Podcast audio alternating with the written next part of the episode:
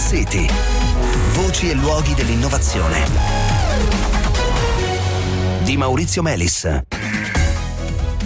Buonasera, benvenuti a Smart City. Eh, parliamo di rifiuti abbandonati, abbandonati in natura.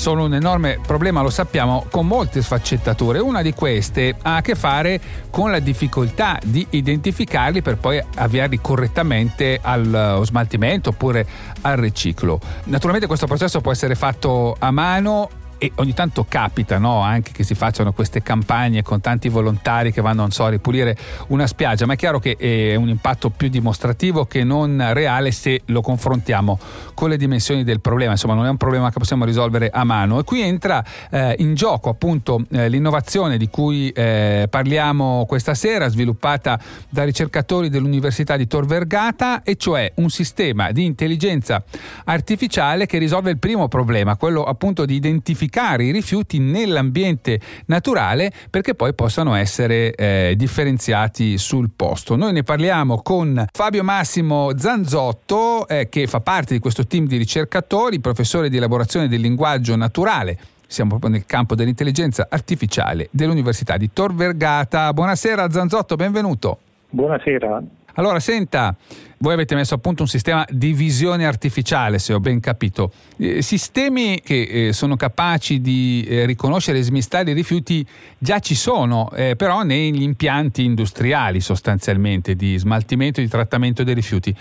Quindi il vostro contributo innovativo di preciso dove sta? Allora, negli impianti industriali eh, naturalmente questi rifiuti partono e passano su, delle, su dei nastri trasportatori e poi ci sono diverse tecnologie, tra cui una è quella della visione, eh, però questi sistemi di visione, di eh, classificazione di immagini sono molto eh, relazionati con questo fatto che l'immagine viene vista su un nastro trasportatore. E certo, diciamo su uno sfondo che è sempre lo stesso, che non cambia mai, perché appunto queste macchine, poi parliamo di intelligenza artificiale, ma non è che siano proprio intelligenti. Eh, se li abituiamo a, a riconoscere gli oggetti sul nastro trasportatore, se vedono lo stesso oggetto in un bosco non lo riconoscono. E questo è il punto. Assolutamente. Ecco. È proprio qui la questione che siamo andati a, ad analizzare. E allora mm, le chiedo come avete fatto a risolvere questo problema. Glielo chiedo perché eh, avete usato un piccolo trucco che ci fa anche capire no, come si lavora con questi sistemi di intelligenza artificiale. Sì, questi sistemi di intelligenza artificiale sono alquanto eh, intelligenti solamente se vedono tante volte la mm. stessa informazione e quindi la stessa immagine. Ma ha bisogno e, di tanti esempi, immagini... no? di tantissimi esempi di per imparare esempi. a riconoscere un oggetto, esatto. per esempio. Esatto. Ora, questi oggetti che passano sul nastro trasportatore, naturalmente, se andiamo, poi, eh, prend- se andiamo poi a prendere delle immagini sul nastro trasportatore, quello che succederà è che riconoscerà solamente l'oggetto se si trova su uno sfondo neutro. Quello che abbiamo fatto noi e eh, dal momento che è difficile poi costruire un, una base di tante immagini, è cercare di riutilizzare queste immagini su sfondo neutro, prendendo l'immagine su sfondo neutro, togliendo lo sfondo e facendo un po' quello che si fa attualmente con le videoconferenze, che uno sì, mette esatto. dietro di sé uno sì, sfondo una, finto. Una volta dicevamo un fotomontaggio, insomma, gli mettete dietro uno sfondo, uno sfondo finto, prendete una paperella di gomma con dietro un bosco, una spiaggia, un terreno erboso, che ne so, così.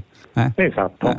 Quindi con questo piccolo trucco possiamo dare adesso a queste macchine che apprendono di nuovo queste immagini sì. cercando di farle notare su un fondo differente e quindi queste macchine apprenderanno Chiaro. caratteristiche differenti dell'immagine piuttosto che quelle eh, più legate al fatto di trovarsi su uno sfondo bianco. Chiarissimo, chiarissimo. Le riaddestrate dandogli in pasto queste nuove immagini eh, che sono state sono immagini artificiali in qualche modo. Eh, eh, benissimo, ecco, eh, oggi a questo punto il sistema c'è, quindi riconosce le paperelle di gomma, diciamo così, ovunque le trovi e, e tutta una serie di rifiuti. E ora le prospettive quali sono? Eh, le prospettive sono di dotare dei piccoli robot che possano andare in giro nell'ambiente per andare a riprendere quella, eh, quei simpatici rifiuti che abbiamo lasciato noi. Esatto che possiamo fare molto per evitare di lasciarli, ma forse oggi così appunto non Quelli che abbiamo ormai lasciato eh, sono là. Sono talmente tanti che è difficile rimediare manualmente. È quindi una prospettiva concreta questa di eh, che cosa vi serve per metterla in campo, questa di avere dei piccoli robot che, che vanno in giro a raccogliere i, i rifiuti? Ci servirebbe eh, naturalmente dei finanziamenti specifici, eh poiché per ora abbiamo ottenuto finanziamenti un po' collaterali su totalmente altre eh, situazioni di analisi delle immagini, dalla, e questo, parlo nello specifico del finanziamento dall'email. Però in, uh, per fare un progetto del genere occorre tanta buona volontà e eh, dall'altra parte però un, un, finanziamento che ci consenta di portarlo eh, a compimento. E poi forse eh, ciò che manca in questa tipologia di progetto è una, um, un modello di business, chiamiamolo così. Eh, potremmo pensare al modello di business adotta un robot per uh, pulire l'ambiente. Certo, certo, certo. Certo, sì, difficilmente rivendendo i rifiuti, come esatto. dire, si può, si può, spesso c'è un po' questa illusione. Va bene, allora grazie Fabio Massimo Zanzotto e insomma in bocca al lupo. Grazie a lei. Bene, ci fermiamo qui cari ascoltatori, appuntamento a domani.